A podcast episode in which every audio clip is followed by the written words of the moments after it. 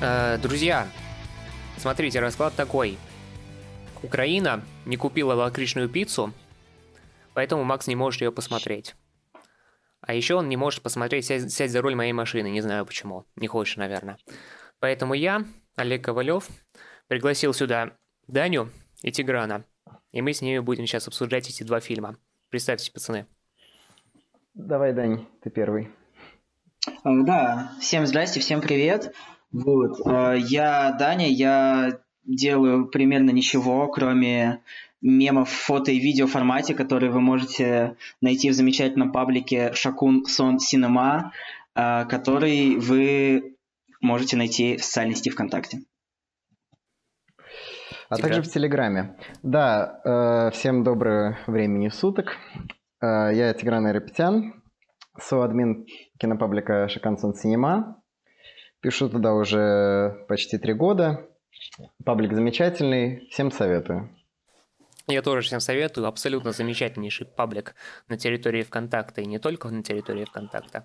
Кто не подписан, тот мне не друг, знаете. А, мы начинаем с Рюски Хамагучи, который а, в этом году сделал аж три фильма. Два как режиссер, один как сценарист. Про третий мы не будем говорить. А, ну, по крайней мере, я не хочу, как вы не знаю. И сейчас его «Сядь за руль моей машины», также известный как «Дураеву Майка», а, становится внезапным таким а, фронтранером, а, одним из фронтранеров Оскаровской даже гонки, вероятно. Что мы можем сказать по этому фильму, который я полчаса назад посмотрел, у меня еще не улеглись мысли, и поэтому вести беседу будете вы, ребята. Берите слово кто-нибудь. Ну, я начну, пожалуй, поскольку из нас троих у меня самые спокойные эмоции, при том, что абсолютно позитивные. А, Хамагути э, больше всего интересен, э, конкретно этот фильм Хамагути больше всего интересен мне э, с точки зрения, что это трехчасовой фильм по рассказу Харуки Мураками с некоторыми заходами в экзистенциалочку. Таким же был «Пылающий», три года назад. Угу.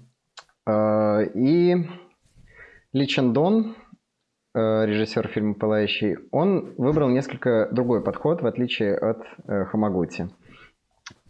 Э, Ли Чендон брал короткий рассказ, довольно типичный для Харуки Мураками, о найденной потерянной любви и какой-то вот неуловимой романтике Э, приходящего, он брал и, отталкиваясь от него, делал уже свое кино про абсолютно экзистенциальный ужас и существование в какой-то всемирной пустоте. Хамагути, в отличие от него, э, берет Мураками не просто за основу, он раскручивает все элементы, которые были в рассказе, и получается более прямолинейная экранизация э, самого популярного японского писателя – и по итогу получается, да, фильм больше о земном, о скорби, и при этом Хамагути все равно умудряется каким-то образом вырулить э, на очень метафизические моменты в некоторых местах, но тоже на, э, основанные на абсолютно земных эмоциях. Это кино, которое да, в себя погружает и не отпускает примерно три часа. Поэтому все равно очень интересно. Да, это правда. Меня оно три часа не отпускало. Позволить все-таки регламента ради задам небольшой синопсис по этому угу. фильму. Это фильм японский про а, актера-режиссера театрального, который а, спустя два года после семейной трагедии, скажем так, вынужден э, отправиться в Хиросиму, чтобы там поставить свою вариацию на э, дядю Ваню Чеховского. И вот в этом, кстати, такая вот интересная ситуация насчет м, того, почему э, Рюрийский Хамагучи «Человек года», потому что, собственно, второй его фильм, который он в этом году снял, это «Случайность и догадка», который э, тоже имел такие чеховские вайбы, очень мощные. А, но это был Чехов, который а, маленький Чехов, который Чехов из рассказов. А, вот эти вот как сказать, скомпонованные, четкие и вот так вот круто намеченные на плотную такую драматургию истории. Их в его случайности догадки таких историй было три. А здесь Хамагучи опять-таки берет, можно даже сказать, романную форму, берет ее из рассказа и, раз, и раздувает до романа трехчасового киношного. И вот вот так вот реально интересно, как у него получилось э, за один год, по сути, две э, кардинально, диаметрально противоположные формы разогнать киношные, то есть рассказанную и романную. И причем, и причем как вот эти два фильма друг на друга не похожи, при том, что э, режиссер-то у них один, и тоже стиль с одной стороны похож, с другой стороны кардинально различается. Вот, э, Даня, что ты можешь сказать по этому поводу, потому что ты смотрел э, у Хамагучи даже больше, чем эти два фильма. Ну, да, это правда. Э, я видел еще Аска 1 и 2, вот, тоже замечательный фильм, э, который я, к сожалению, уже начинаю забывать, сейчас надо пересмотреть, но помню, что он был чудесный. В этом плане, да, ты правильно заметил, Олег, что такая новельная, получается, структура случайности и догадки, она э, делает из своих историй... Они, они начинают выглядеть как будто как небольшие такие зарисовки из жизни, как какие-то даже, может, анекдотичные ситуации.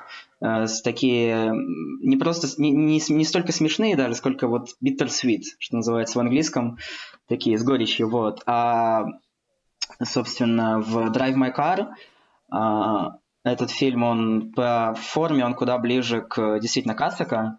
То есть это нечто более масштабное, по-моему, два с половиной часа идет, для Макар э, три. Вот. Э, нечто очень масштабное, очень объемное и очень живое. Это тоже очень верно подметил Тигран в конце своей речи, что э, это мир, в который ты погружаешься и не выходишь до самого конца титров, а то и остаешься в нем на несколько дней после. Потому что он абсолютно просто берет и ворует тебя из реального мира в свой, как раз-таки из-за большого количества текста и интертекстов, то есть постоянно мы в фильме видим а, и слышим какие-то отрывки из «Дяди Вани», Соответственно, герои ставят самого дядю Ваню, получается, главный герой, он его, он актер и режиссер театральный, а его жена сценаристка, вот, также там очень много параллелей в историях персонажей, они все друг на друга наслаиваются, и из этого создается ощущение очень действительно объемного, большого и э, что самое главное, живого человеческого мира, в котором все работает по таким же законам, как и в реальности. Мне кажется, что Хамагути в этом плане один из самых как сказать, один из тех режиссеров, который приблизился к нашей реальности э, максимально близко. То есть он показывает э, своих персонажей э, без какого-то без какой-то приукраски или наоборот без излишней драматизации. То есть это просто люди на экране, такие же, как в реальной жизни. И в этом действительно хочется жить. Вот.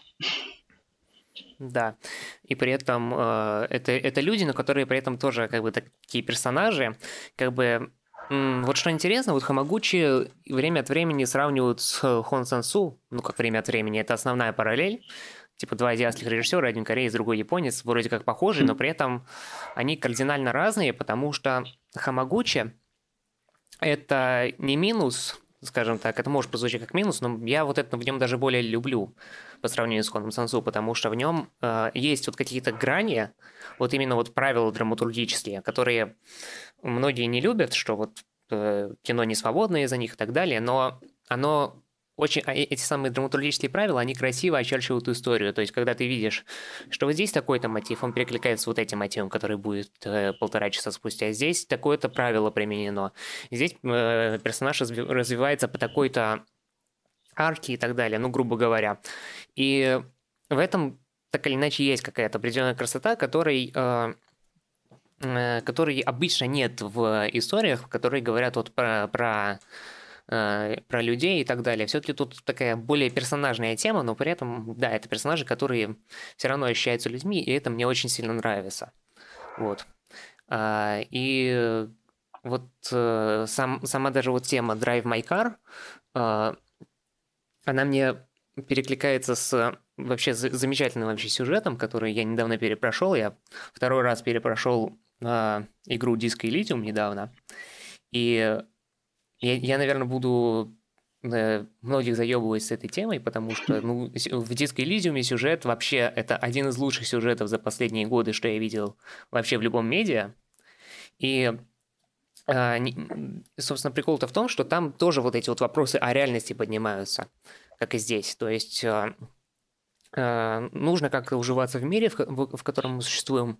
Мир — это ад, мир — это боль и так далее, но все равно жить в нем надо. И вот у Хамагучи прикол в том, что этот э, мир действительно наполнен вот этими самыми персонажами, которые все так же, как люди, все так же э, живут, все так же показывают себя в этом фильме, помимо того, что в нем э, блистательные две э, первостепенных роли, э, собственно, актер, актер-режиссер вот этот самый и водительница, которая его возит, потому что так сказали.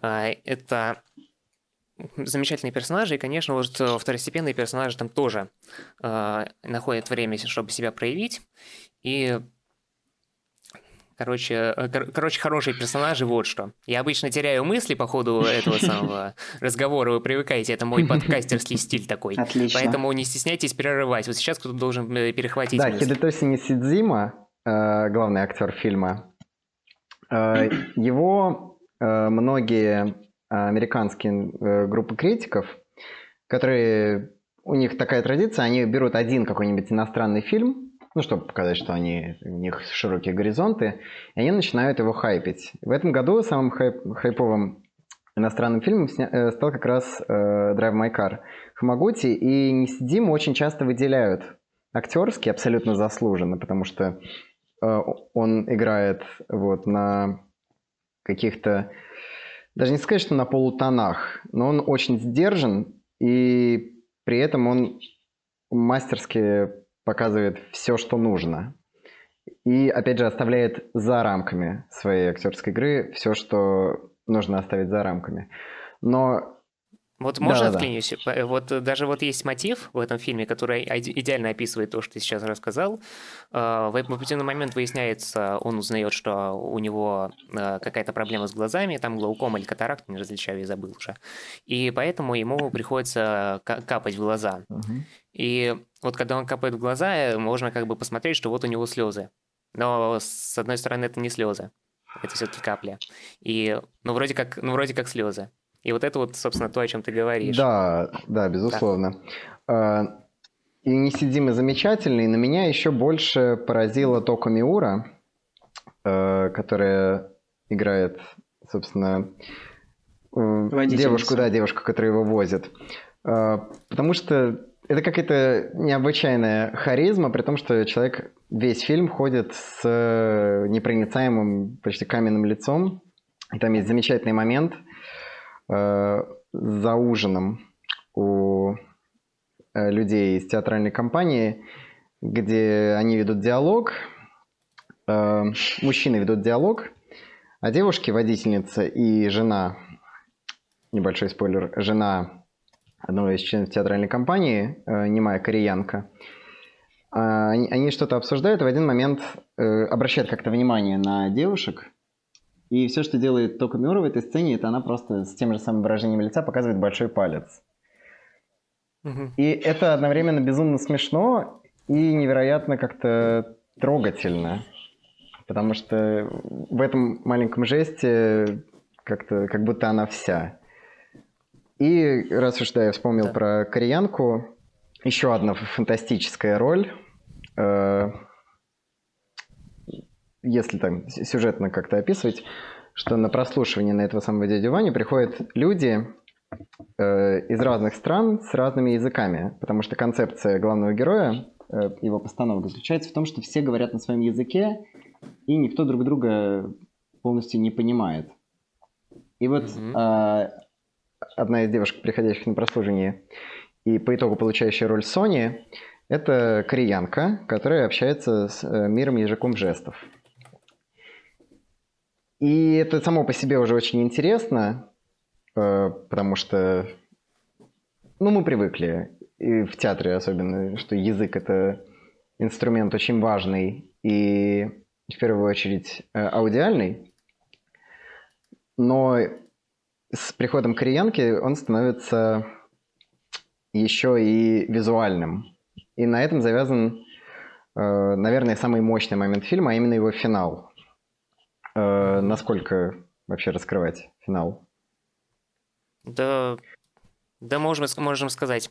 Да, в Дальше принципе, уже спойлеры. понятно. Спойлеры, спойлеры, да, они ставят дядю Ваню в финале. э, Вот это, да, они весь фильм ставили дядю Ваню, в конце они его ставят. И закрывается фильм перед э, небольшим эпилогом именно монологом Сони. Э, если я ничего не путаю в именах чеховских Соня, Соня, да. персонажей, да. Да-да, Соня. А, И он полностью на языке жестов. Э, Про... про- Не произносится, разумеется, сыгран. И это тот самый чистый нефильтрованный катарсис, которого, к которому стремятся так все, э, сколько себя уважающие режиссеры. Когда эти жесты и это не- непривычное для публики и театральной, и кинематографической э, игра и жизнь без звуков становится громче любых слов, которые могут произноситься, даже, даже если это слова Чехова. Это все равно Это имеет, правда. имеет огромный вес и просто захлестывает с головой, и забываешь, как дышать.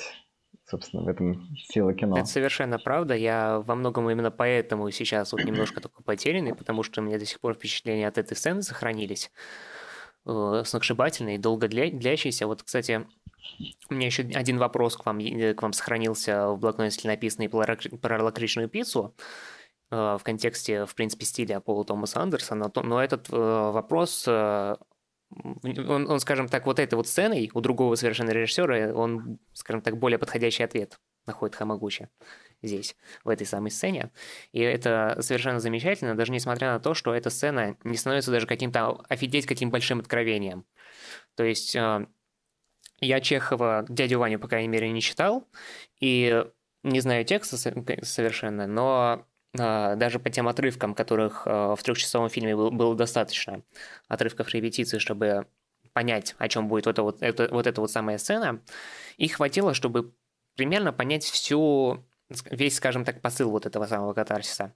Но тем не менее он настигает и бьет самое сердце, и э, совершенно необы- необыкновенно, просто эмо- эмоционально, ну, да- даже говорить тут нечего, просто, просто очень, очень мощный финал, который э, достоин, чтобы э, люди в зале аплодировали ему вместе с э, людьми, которые в фильме. Я, наверное, не вспомню более сильной драматической сцены за предыдущий год, если честно.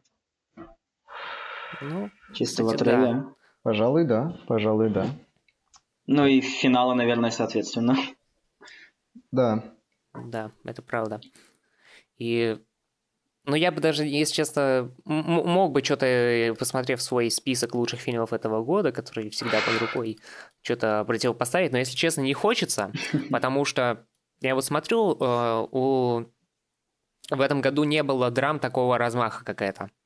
Или, по крайней мере, были, но я не видел, чтобы была вот именно трехчасовая, которая будет медленно, последовательно и супер мощно вот так вот за- завязывать свой финал. Поэтому... Да, это, это любопытно, потому что отсматривая все самые яркие и интересные фильмы года, я заметил, что в этом году как будто э, кино стало дольше. То есть э, появилось намного больше фильмов на, таком, на более широком радаре. То есть не просто каких-то глубоко фестивальных, там, я не знаю, как в- обычно в год, там, ну, есть Лавдес, есть какой-нибудь еще там радикальный режиссер, и вот у них там по три часа фильма, остальные где-то по два. В этом году очень много фильмов, которые идут два с половиной часа, 2.40, и даже до 2.20.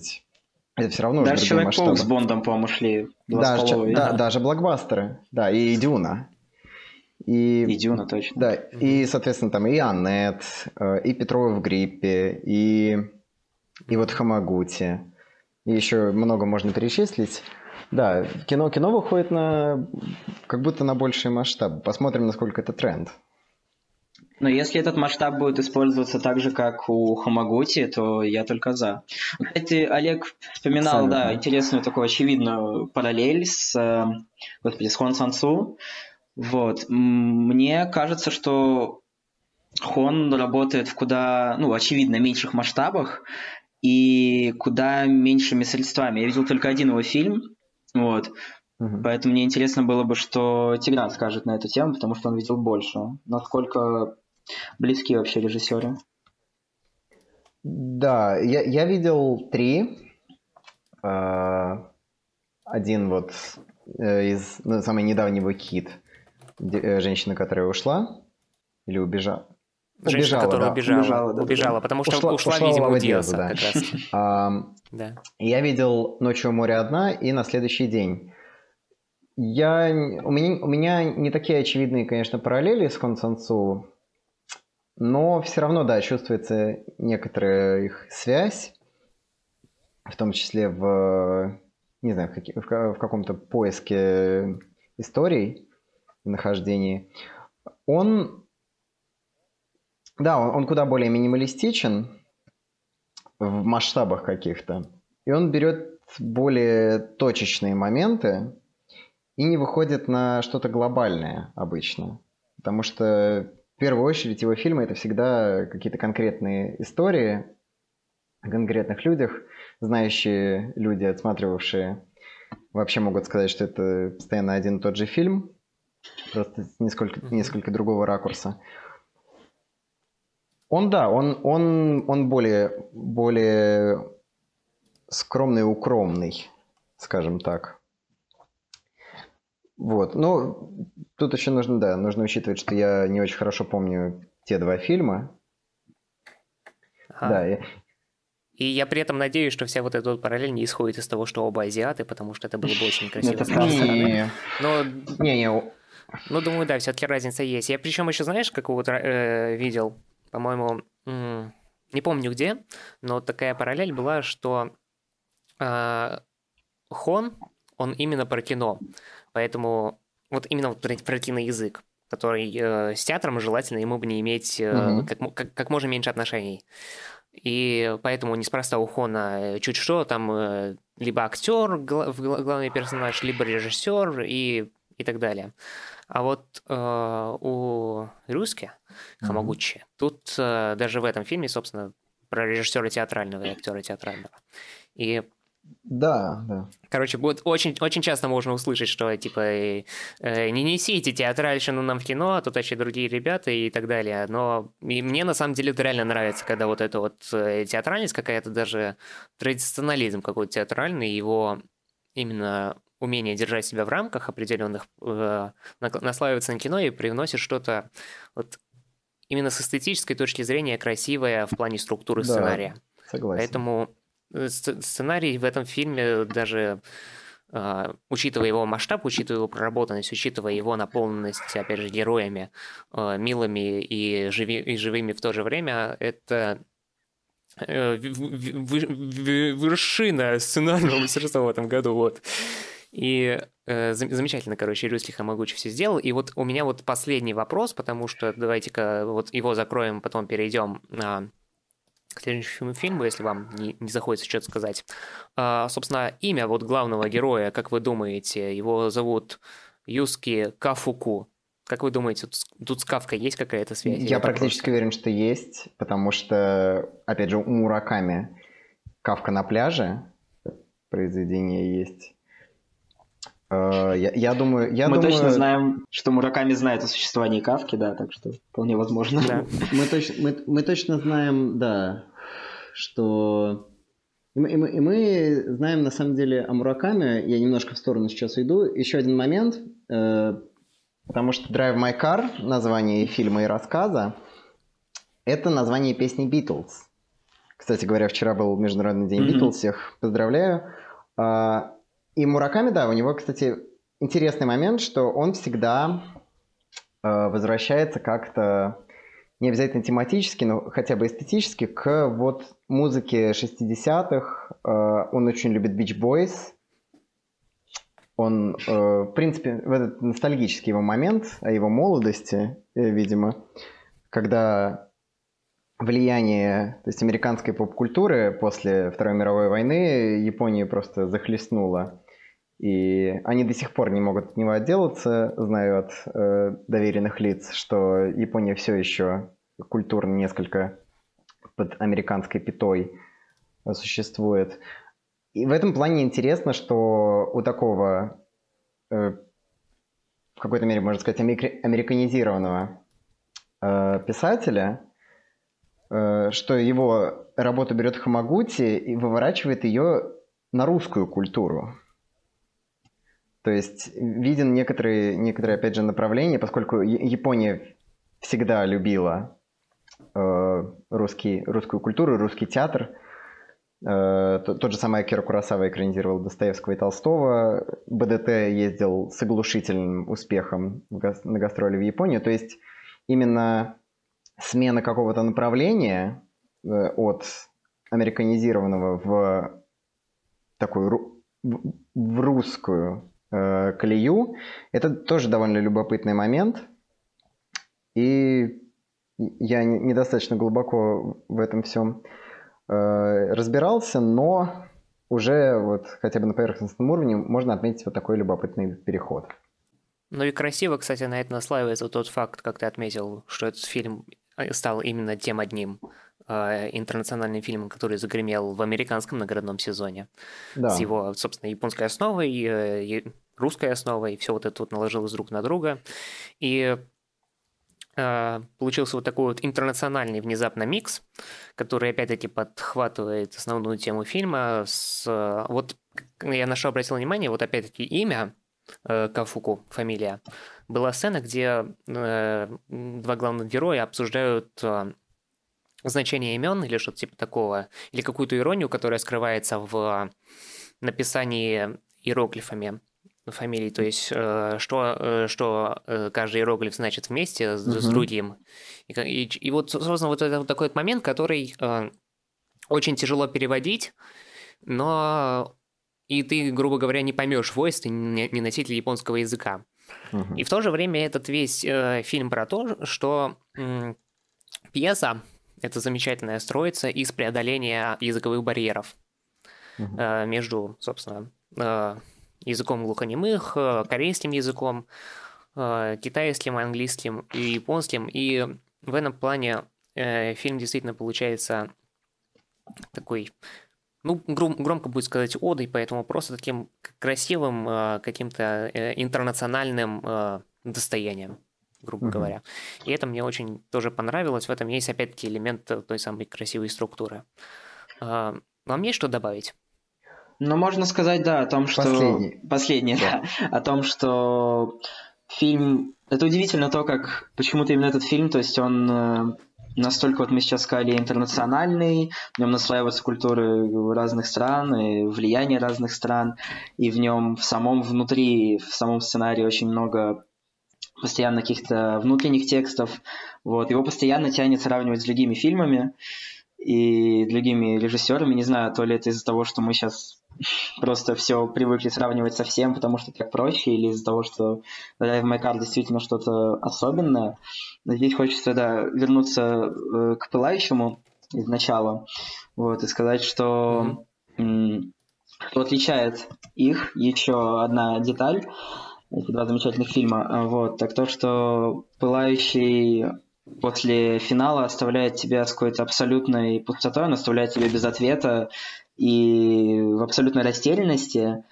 А Drive My Car все-таки, несмотря на всю боль и в внешнюю сдержанность своих персонажей, а, он дарует какую-то надежду на светлое будущее, на хоть что-то продолжительное, хоть что-то позитивное.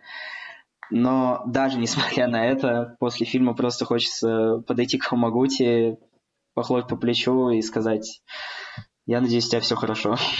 Вот, поэтому э, ждем, ждем на Оскаре, да, ждем как главного фаворита за иностранный фильм, было бы очень здорово. Вот это реально, вот эта тема, которую ты сейчас озвучил, это почти что универсальный э, не знаю, даже паттерн, наверное, который я замечаю, mm-hmm. вот, опять-таки, в том же диско Элизиуме, который я вроде как э, ни, ни, ни, ни хера привел, но на самом деле это тоже про это произведение. И настоящий детектив, и Что-нибудь Мгм. еще наверняка вспомню, но вот очень много м, по-настоящему крутых, мощных произведений, которые находят отклик как у каких-то там пораженных эстетов вроде нас, так и у плюс-минус э, более таких э, попсовых зрителей. И в итоге вообще нравится всем, всех объединяет. Это вот то, что сейчас, наверное, хочется ждать от кино, чтобы оно объединяло как можно больше людей, желательно изо всех стран, и вообще, чтобы все было замечательное, чувство единения человечества. Вау, это мое самое любимое. Переходим к лакричной пицце. Yes. Переходим А к лакричной под- пицце. Подожди, Чё, подожди. Э, В качестве эпилога к нашему обсуждению я хочу вбросить вопрос про эпилог Drive My Car. Что произошло? Даня, Даня, Даня сказал, что пылающий оставляет в растерянности. Я был после, драйв- после эпилога Drive My Car в растерянности. Нетко- некоторый. А, потому что мне, мне, мне показалось, что там э, квир-элемент Внимание, спойлеры. все-таки выстрелил. Внимание, спойлера. В момент репетиции в парке э, там есть общая сцена у двух девушек, Мгм. Э, И она вызывает некоторые вопросы у одного из героев, э, собственно, у любовника жены главного героя. И, по-моему, главный герой ему говорит, да, что я тоже заметил это. И в конце э, водительница э, Миура. в Корее, только Миура, да, в Корее что-то покупает в магазине и садится в машину, где сидит э, пес, мистер пес из э, сцены ужина с кореянкой. И вот какой момент. Значит ли это, что только Миура и кореянка теперь вместе? Или это что-то другое? А, под- Подожди, нет, а так- там же в- они настроились, э, там две актрисы настроились на, на одну роль. Типа, Ну да, там же не Миура играла было- в этой сцене. Да, да, да, да, да. Но я имею в виду, что э, квир-элемент с кореянкой был Мгм. заявлен, и вот э, Миура, Миура в машине с э, псом кореянки. Так что Загадочка. Я, я- я Интересно. думаю, что Б- Б- я думаю, что Бен Аффлек настоящий отец э, Это правда. ребенка Да, из последней да, дуэли в конце, правда. потому что возьмем хотя бы, ну, на самом деле там разные собаки, и это уже это уже Росси- это уже видизм, я считаю. Э, Но да. Ну, я- я- я- да. ну, на самом деле, да, эпи- эпилог, э, эпилог тоже интересный, потому что он тоже оставил такие странные впечатления, но у меня он оставил впечатление тем, что, во-первых, там, да, это Корея, но мне показалось, что она везет гуманитарную помощь на север. Оу. Э. А, Нет, мне так не показалось. Неважно. Ну, или, или да. Э, Собственно, загадка прямо как у Хона Сансу. И на этой ноте Хорошо. мы переходим. Мы переходим к Лакричной лакричной пицце. Да. Yep. Э, Мы, наверное, Олег, могли бы начинай. вообще... Мы, мы могли бы с вами втроем на этот фильм сходить, наверное, или не могли. Но я протупил. Или вы протупили, не позвали меня, не знаю кто. Тут виноват. Ну, мы, Но- мы, наверное. Да. Ну и я тоже. А, В итоге сходили примерно в, ну, в два разных дня. А, И э, так как вы сходили на, на день раньше, вы и начинаете на самом деле. Так, Даниил пусть начинает. О, я начинаю. А, в общем, а, что можно сказать про нового ПТА? Он... Ну, это новый ПТА, ребят. Come on. Каждый новый его фильм делает что-то совершенно новое, совершенно удивительное. И я поражаюсь тому, как э, ему удается оставаться на столь высокой планке, которую он сам себе задал. Только там очень много лет назад э, своими ранними фильмами. Э, и до сих пор он ее поддерживает. Да? Дань, Дань, можно попросить, дай синапсис. Нужно Синапсис. держать себя в рамках. Поэтому дай Синапсис. синапсис. Все, хорошо.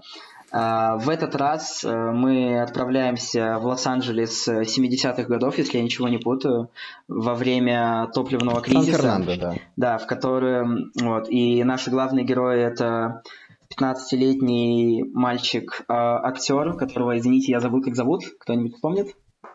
Гэри Валентайн. Гэри Валентайн, Гэри точно. Валентайн, да. И м, девушка, которой он э, в начале фильма подкатывает, которую зовут именно как? Алана Кейн. Алана Кейн, точно, которая играет Алана Хайм. Алана Кейн. Вот. И, собственно, весь фильм мы тусим вместе с ними в 70-х и наблюдаем за тем, что происходит между ними и вокруг. Как-то так. Спасибо. А потом ты что говорил? А на этом синопсис заканчивается. Я продолжаю э, восторгаться ПТА в который раз, вот, потому что на этот раз он тоже удивил меня, удивил всех нас, я думаю, и снял э, безумно как сказать, безумно свободный, возможно, свой самый свободный фильм в карьере.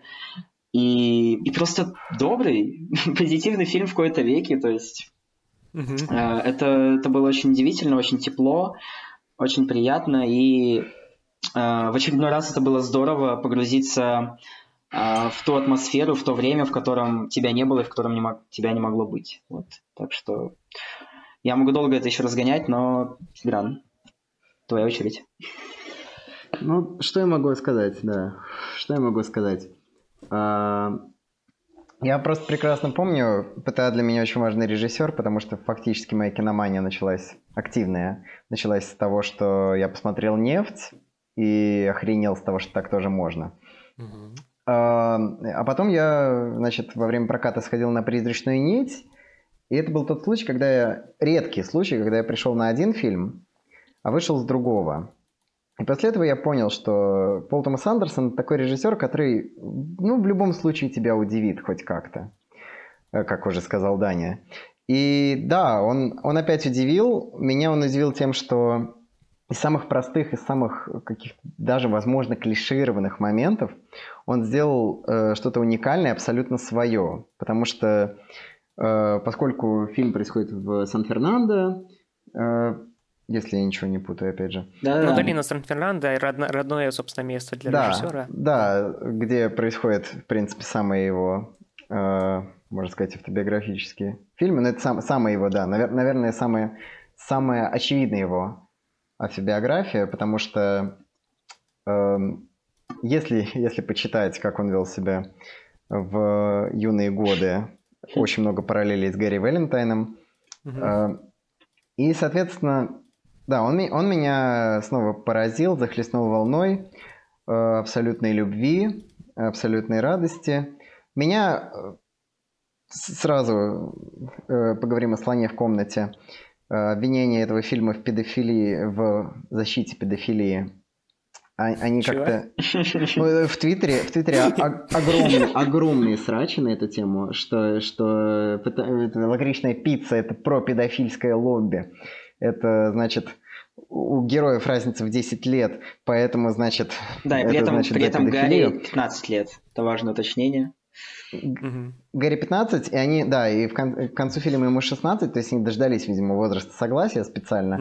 А, и учитывая, что первые 15 минут фильма Алана Гарри в лицо говорит, что ты школьник, мы не можем встречаться, это, это было очень забавно. А, и ну, самое, самое для меня основное, помимо построения абсолютно живого, э, дышащего и полного энергии мира, это в очередной раз я вспомнил, что никто, как э, Пол Томас Андерсон, не собирает актерские составы, mm-hmm. где э, звезды блещут, так как нигде. Э, о них мы еще поговорим. Но где даже вот люди в маленьких ролях могут затмить э, и главных героев, и каких-то самых ярких персонажей, которых играют там Брэдли Купер или Шон Пен. Э, и я, я сразу скажу, что для меня главным, главным сюрпризом стало то, что одним из самых смешных, ярких и просто чудесных персонажей был отец э, главной героини Аланы, которого играет э, отец главной актрисы. Его... Аланы. Да, Алана Хайм.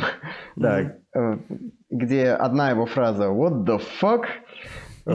повергает в абсолютный восторг. В общем, да. Это правда.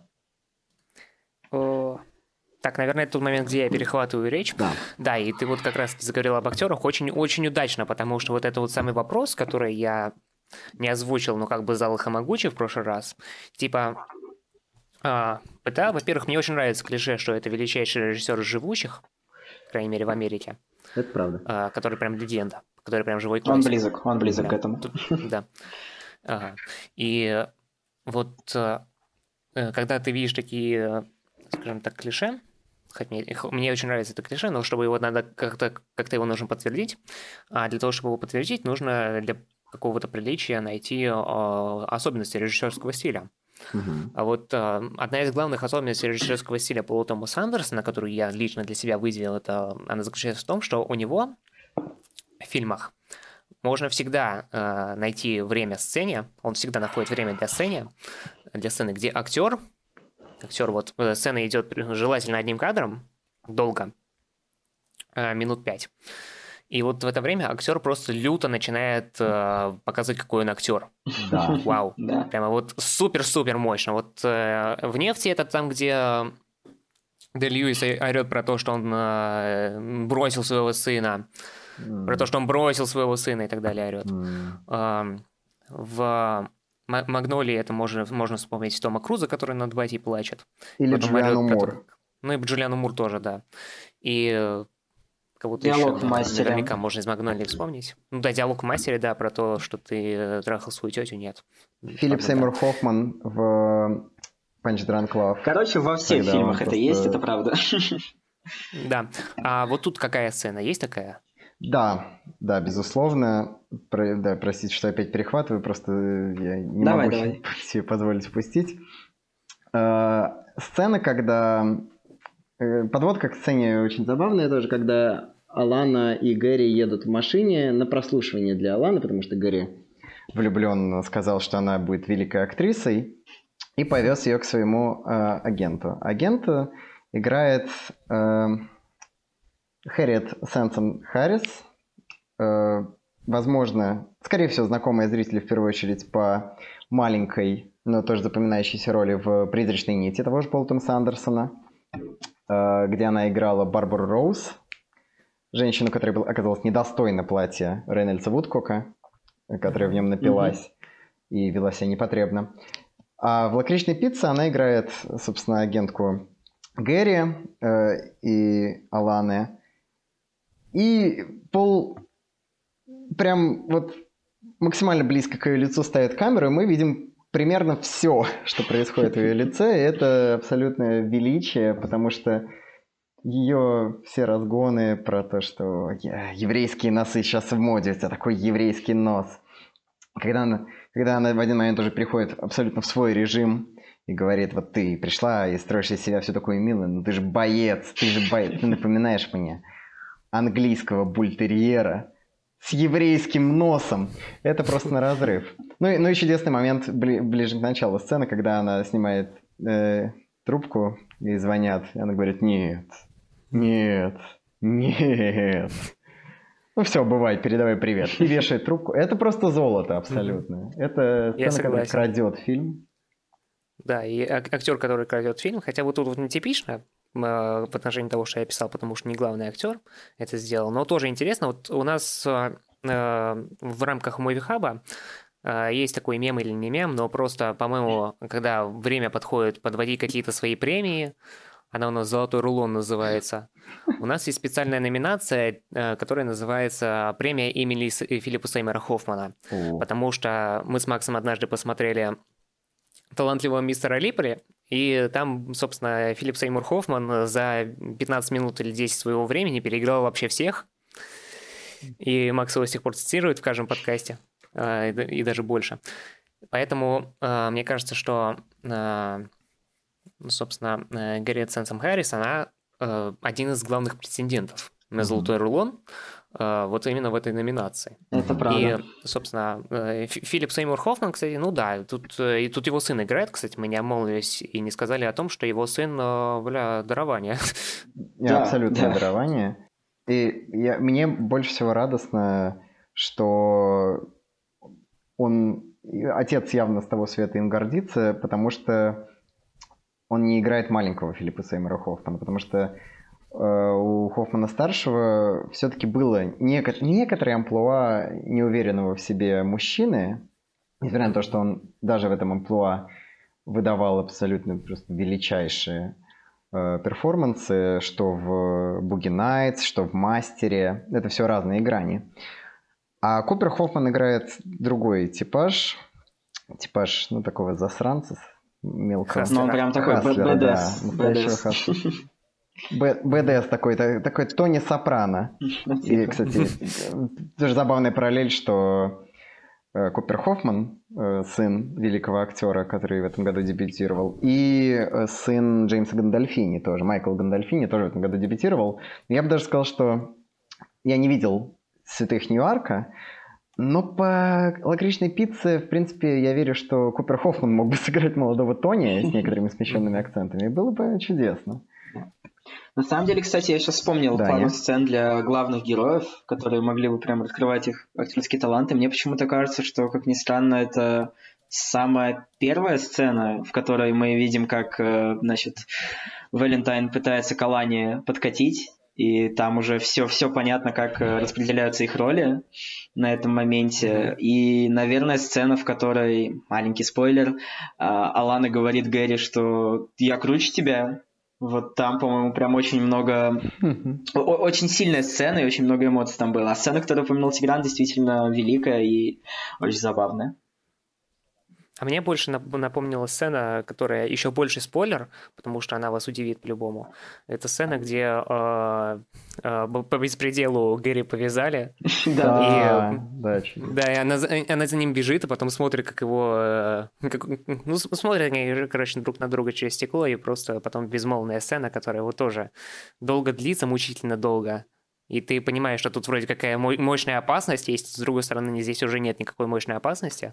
И это вот именно тот момент, когда э, Гэри весь из себя хастер такой, типа, и тут э, бамс, и по нему реальность бьет в один момент по голове, и он понимает, что он все еще маленький мальчик, э, которому, э, которому в такие моменты все-таки нужна обнимашка, пожалуйста, поскорее. Страшно же было. Прекрасно, да, прекрасно. Это, да. Она просто не такая, как сказать, э, э, там, там монтаж есть в этой сцене, поэтому я ее не вспомнил. Ну да, да. Um, вообще, еще, э, еще такой прикол, что вот у меня есть такой фетиш. Э, фильмы обычно читать про них как, как можно меньше. И смотреть как можно меньше трейлеров. Трейлеры не смотреть принципиально. Просто на, на постер, на название, имя режиссера, все этого достаточно.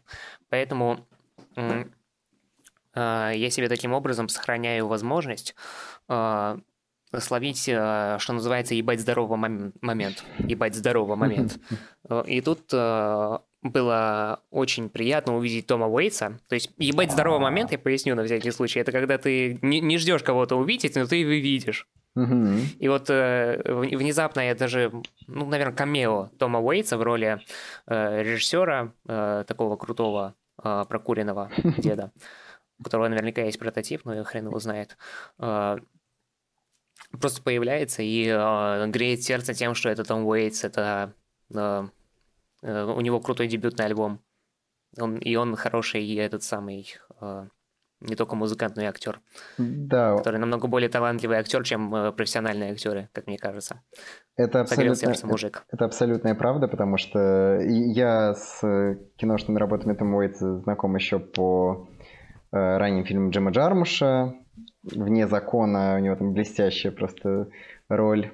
И у Дэвида Лоури в «Старик и пистолет» он появлялся. Но Том Уэйтс в той сцене блестящий момент, когда том, Том Уэйтс выходит из, этих, э, из этого дыма сигарет, и Шон Пен ему говорит, ты дьявольское отродье. Это чудесно. Вообще вся, Шон вся Пен, сцена говоря, великая, да. И Шон Пен, и Уэйтс. Абсолютно гениально, очень смешно. Очень хорошо. И Алана Хайм, который язык показывает э, Куперу Хоффману. Блестяще, просто блестяще. Ну вот, э, э вот э, справедливости ради, ебать здоровый момент получился исключительно на Тома Уэйтса, потому что остальных, э, скажем так, э, проспойлерили всякие эти самые инсайды с площадки. И Бенни Севди проспойлерили, и Купера. Шона Пена тоже проспойлерили. Брэдли Купера. И Брэдли Купера, вот, э, вот так вот э, потихонечку перехожу к, возможно, лучшей роли, в принципе, в этом фильме. А, Брэдли Купера тоже спойлерили, хотя хотелось бы тоже получить от него такой, ну, да, ебать здоровый момент. Но перед тем, как перейти к Куперу, потому что я надеюсь, что у вас есть что про него сказать. Более чем. А, очень интересный момент в том, что все вот эти вот камео, я на самом деле не, жили, не очень не, не сочувствую людям, которые ждали именно вот этих крутых камео взрослых людей, э, потому что э, ну, они появляются там чуть ли не в последние полчаса угу. или в последние 40 минут. Ну, примерно вот так вот угу. распределение, потому что значительно, ну, больше половины времени, больше половины фильма мы смотрим, собственно, на то, как э, два главных персонажа друг с другом шашни крутят.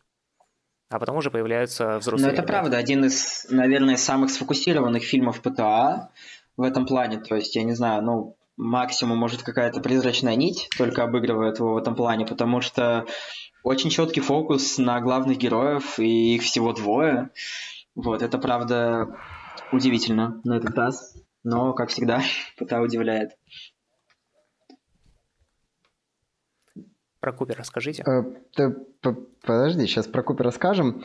Э, Я, да, я просто хотел еще один момент отметить, что ПТА позволяет себе то, что не- далеко не всегда позволяют себе другие большие режиссеры. Он берет, он взял на гла- две главные роли двух дебютантов и, и отдал им просто львиную долю времени.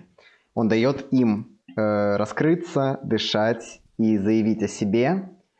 И в этом тоже абсолютное чудо, потому что ПТА, в принципе, эм, если посмотреть на последние, там, не знаю, ну, ну, начиная с нефти, у него из вот таких э, прям дебютантов, которые только у, него, только у него засияли, мне в первую очередь вспоминается Вики Крипс в «Призрачной нити». А до этого он все-таки больше ставки делал на уже состоявшихся актеров. И то, что в новом фильме он все-таки дал дебютантам э, больше времени и больше внимания, это показывает, что он никуда он не уйдет. Он не, он не заржавеет и не забронзовеет. Он нормально, нормально живет. Живой, ж- действительно живой классик. Да. Ему еще расти и расти, он даже молодой, можно сказать. Да, да. Я, кстати, видел такую цитату пусть, да. интересную, да, что- на тему того, что а, там было столько, ну, даже не импровизации, наверное, а не от себя, а как, как это сказать, именно каких-то своих э, особых маленьких деталей и черт от э, Аланы Хайм и Хоффмана, вот, что он в какой-то момент говорит, что перестал э, понимать, где уже его сценарий, а где вот это импровизация или что-то такое, что настолько они вжились, это очень здорово. Но даже на самом деле те роли, которые полностью написаны, такие как Брэдли Купер э, с его, с его персонажем, да, они абсолютно, абсолютно чудесные и очень здорово работают. Вот. А сцена с Брэдли Купером, опять же, возможно, самое смешное, что было в этом фильме, самое экспрессивное. Вот. Не будем за, за- за это самое заметить на, в, в этом году? Самое смешное, что было в этом году? Или будем? Сейчас А, подумать в смы- можно. Смысле, Но если, Я- если у- в целом у год меня- брать... Мгм. Говори, говори. Не, у меня, у меня с юмором свои отношения. Я- у меня, у меня А. другое чувство юмора. Ну да, в принципе, сцена с Купером одна из. Одна из точно. В целом, лакричная пицца, да, то есть и с Купером сцены, и та сцена, которую Тигран упоминал, с телефонным разговором и интервью. То есть здесь прям огромный, огромное поле для выбора уже в рамках лакричной пиццы. Но если мы вспоминаем вообще весь год, то, наверное, ближе всего мне был юмор э, в фильме Серебренникова в Петровых. Просто буквально, где, где буквально каждая вторая сцена на разрыв, а на разрыв от э, юмора, а каждая вторая сцена следующая на разрыв от э, драмы. Вот. Тоже было очень смешно. Да. По-моему, кстати, про этот фильм тоже подкастов не было. Э, Такой, такой небольшой инсайт. Мы вообще изначально должны были только про пиццу писать, но потом решили и про Drive My Car записать. А чё Ну, бы про нет? Петровых, Поэтому- про Петровых, про, про Петровых мы еще поговорим как-нибудь. Я на- Ну, Зови, может зови. быть, кстати. Да, у, у меня, у меня, у меня, наверное, самый самый э, смешной просмотр года, и я опять напомню, что у меня да, свои отношения с юмором. Фи- Фильм, фильм, на котором я смеялся больше всего из новых за год, это, как ни странно, был «Зеленый рыцарь» на второй раз, э, когда я Мгм. уже... Первый раз я просто охреневал от того, как это мое идеальное и все остальное. Второй, весь второй просмотр я ржал от того, что главный герой лох. Это правда. Вот. Но Купер, Купер, Даня, давай про Купера. А, что про Купера? Я не знаю. Купер великий абсолютно. Ка- Каждую сцену, блин, каждую секунду просто крадет. Харизма и... Ай, я не знаю. Я, я рад, что музык- у мужика сейчас все здорово с карьерой. Хорошо. Ну, Блин, я думал, что он попсовый на самом деле, поэтому к нему с предупреждением отношусь до сих пор. А то, что он показал в пицце, думаю, ну, повезло челу, потому что... Ну, Посмотрим. типа он э, «Звезда родилась» снял, я «Звезда родилась» не смотрел, но она там Леди Гага играет. Ну, Э, кстати, о, вот еще один смешной фильм года, Дом это Дом Гуччи. Очень, очень смешной. Но, там главный юмор от Джареда Лето все-таки. Но это тоже для другого подкаста история. А Да. я про Купера что могу сказать? Я, возвращаясь к теме трейлеров, вы двое счастливые люди, которые не смотрят трейлеры, я трейлер смотрел. Я посмотрел его один раз, потому что мне не понравилось, что там Life on Mars играет. Ну, ну блин, попсу от Боуи взяли. Решил, ну, дождусь уже фильма. Но в трейлере была сцена с Купером, где он сносит машинам э, молотками или топориками э, зе- зеркальце заднего вида. И в фильме эта сцена только в титрах. Это многих разочаровало. Но мне, в принципе, было нормально. И Купер... Не, Купер офигенный. Купер... э, сам- самое смешное, это как Купер уходит из фильма. Э, микроспойлер. Вот Алана Хайм совершила подвиг и провела машину без э, бензина Грузовик, наперед грузовик. по холмам. Грузовик Да. задом наперед. Груженный детьми. Да-да, я бы какую вот, машину. Кому... Да, вот кому я бы доверил вести мою машину. И, значит, да, и, и она сидит абсолютно охреневшая от всего этого эм, на поребрике или бордюре для наших э, слушателей из другой столицы. И, и просто идут две девушки, и Купер подходит и увязывается за ними, и все, его больше в фильме нет. Ну, это же чудесно. Это вот подход ПТА. Да. Он же перед этим еще крушил эти самые Да-да-да. витрины. Да-да-да. То есть Выборные это- ну, это Бенни Сэвди. Ну да, то есть э, это, это тот момент, когда вот как бы интродюсинг персонажа э, ключевой такой, и все, и персонаж пропадает. Ну, а по-моему, Да. по- по-моему, мир ПТА, он в целом состоит из вот как раз-таки подобных персонажей, которые появляются из ниоткуда, уходят в никуда, и ты после этого сидишь и думаешь, а зачем все это было? Но через секунду эти мысли пропадают, и ты просто думаешь о том, насколько здорово это было. Вот. Вопрос, кстати, структуры тоже Да, очень интересный в фильме «Пицца». Вот. Что, на, насколько она Тут есть Э, Да, структура. именно и структуры, и самого внутреннего ритма, что есть как раз-таки вот и персонажи, которые из ниоткуда в никуда, кажется, уходят, приходят. Э, Также и сцены есть, которые просто перетекают одна из другой.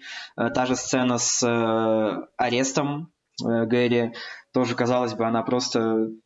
Зачем? Как бы она не ведет ни к чему, она берется из ниоткуда, но она есть, и она все еще работает. И вот весь фильм у ПТА, он в таком абсолютном джазовом каком-то ритме, что ли. То есть, что мы скачем от персонажей, но при этом все еще фокус э, четко стоит на двух главных героев. И удивительно то, как все это синхронизировано. Да, вот, вот ты упомянул а, персонажи, которые приходят из ниоткуда и уходят в никуда, и то, что это очень важно для волдбилдинга. Я, поскольку в нашем разговоре я несколько амбассадор Твиттера и скандалов вокруг фильмов в Твиттере, я хочу упомянуть еще одну сцену, которая очень многим не понравилась, а вернее их две. Ой-ой-ой. А, с, перс- с персонажем, у которого есть фетиш на японских женщин, и который при разговоре с этими самыми японскими женщинами э, говорит с довольно, ну, неприкрытым, Российским мягко говоря, акцентом. Да, да. Единственное, что он глаза не растягивает, как Дэвид Боуи в клипе на China Girl. И да. И очень многих, и очень многих это выбесило. Очень многих э, на Западе, всех этих э, твиттеровских замечательных людей, дай бог им здоровья, а, их, ну, их это раздражило, потому что как же так? А за- зачем это показывать? Ну, типа, ну, понятно, что в то время это было, но зачем это показывать? А это очень здорово работает на построении не только мира, а, но и персонажа главного Гэри, потому что Гэри живет в этом мире, и Гэри абсолютно часть этого мира и вырастает из него. И когда этот персонаж э, с российским акцентом говорит со своей женой японкой, которая еле-еле английский знает, а он не знает японского, Гэри смеется. И это дает нам, ну, явный, даже не намек, а прямо говорит, что Гэри, ну, вообще мудачье, и вырастет мудаком. И что-то как-то...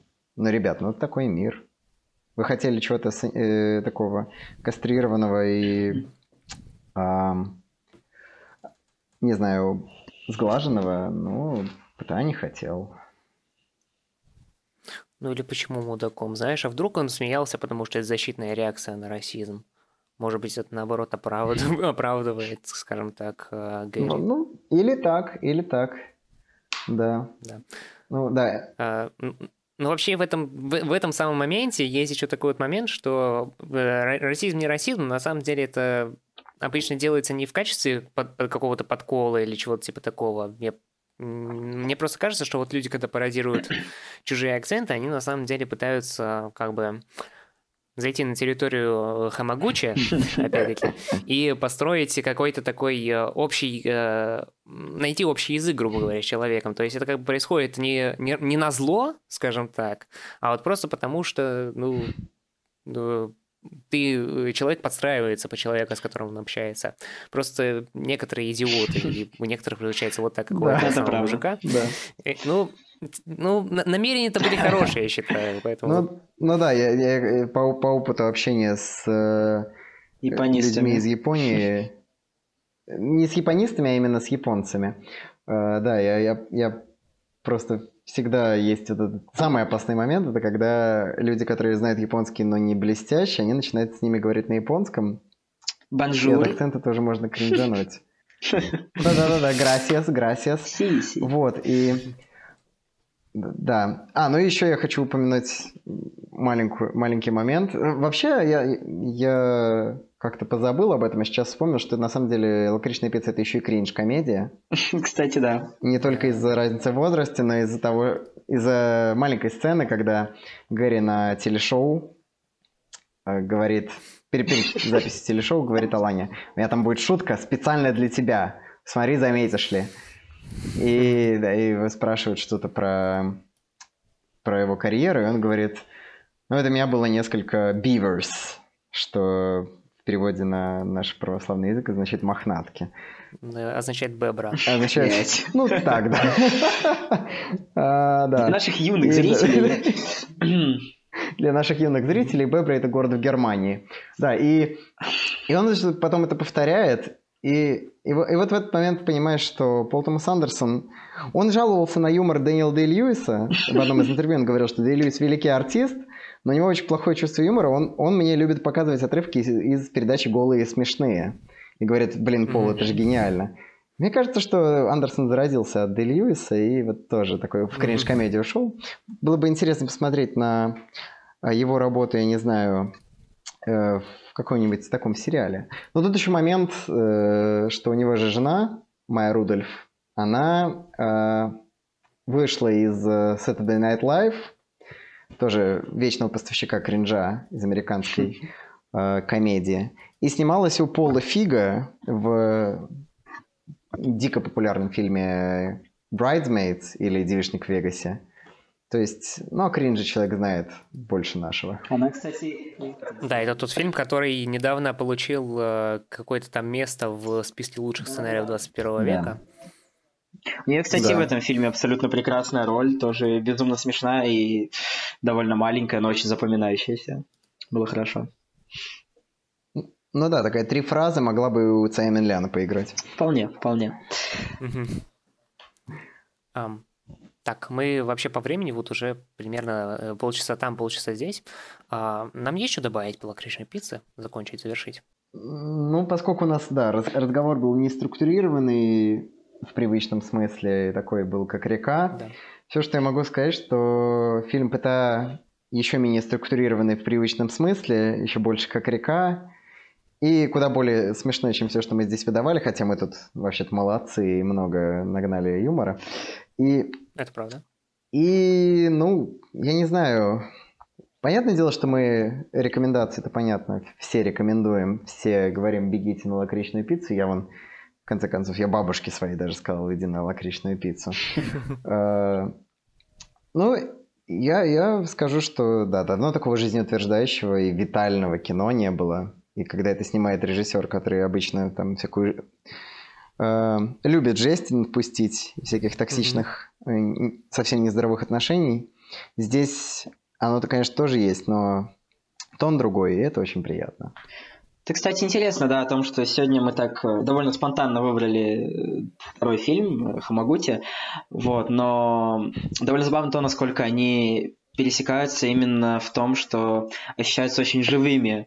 Но абсолютно по-разному в это же время. Вот, то есть э, там, где Хамагути да. показывает какие-то живых людей, то есть с их живыми переживаниями, э, Пол Томас Андерсон просто выдает э, смешного Шона Пена, Брэдли Купера и Тома Уэйтса, говорит кек и идет дальше. И это все еще чувствуется как абсолютная жизнь. Вот, и действительно, действительно жизнеутверждающий фильм, чего от э, ПТА конечно, не стоило ждать. Но что от него вообще стоит ожидать после такого? Я даже не знаю. Я просто желаю ему вообще всевозможных благ, долгой жизни и, и продуктивности. И мы ждем, что он предоставит нам дальше, а до тех пор можно пересматривать его большую диског... дискографию, господи, фильмографию. Вот. И радоваться жизни, когда ты смотришь лакричную пиццу. Так что так. А, воистину совершенно. И мне тоже нравится вот этот вот элемент красоты вселенской, когда мы начинаем с фильма. Не знаю, вы поддерживали меня или нет, но я говорил, что первый это супер структурированный, прям по театральному конечно, красивый конечно. кристалл. Второй, Второй фильм это вот река, как выразился Тигран. И в итоге два совершенно разных по форме, по структуре фильма, но оба мы, мы любим, оба мы обожаем совершенно. Лично для меня это два места в десятке года. Mm-hmm. Если не в пятерке. я не буду судить. у меня, у меня Drive My Car в десятке не будет, но все равно очень хорошо. Я там другой Хамагути. Еретик. А, ну, в общем-то, тем не менее, мы любим и такое кино, и другое кино. И было бы здорово, если бы мы а, Короче, чтобы все, так, чтобы все такие же были крутыми, крутыми как и мы. Да. Вот к чему я веду. Вот, э, как говорил Дудин, э, я пойду в кино, это фашистское утверждение. На этом мы закончим наш, э, наш сегмент. Всем спасибо. Да, Даня, спасибо. Даня, спасибо. Спасибо большое, да, всем, кто слушал, кто присутствовал. Тигран, спасибо. Огромное спасибо. Да. Огромное. И мы, мы, мы еще встретимся, я уверен, на этом все. Надеюсь. Всем спасибо. Всем Пока. Подписывайтесь на Шакансон Синема. Да, на Шакунсон Синема. Шакунсон Синема. Подписывайтесь. Алана Хайм. Алана Хайм. Алана Хайм. Алана Хайм. Аминь.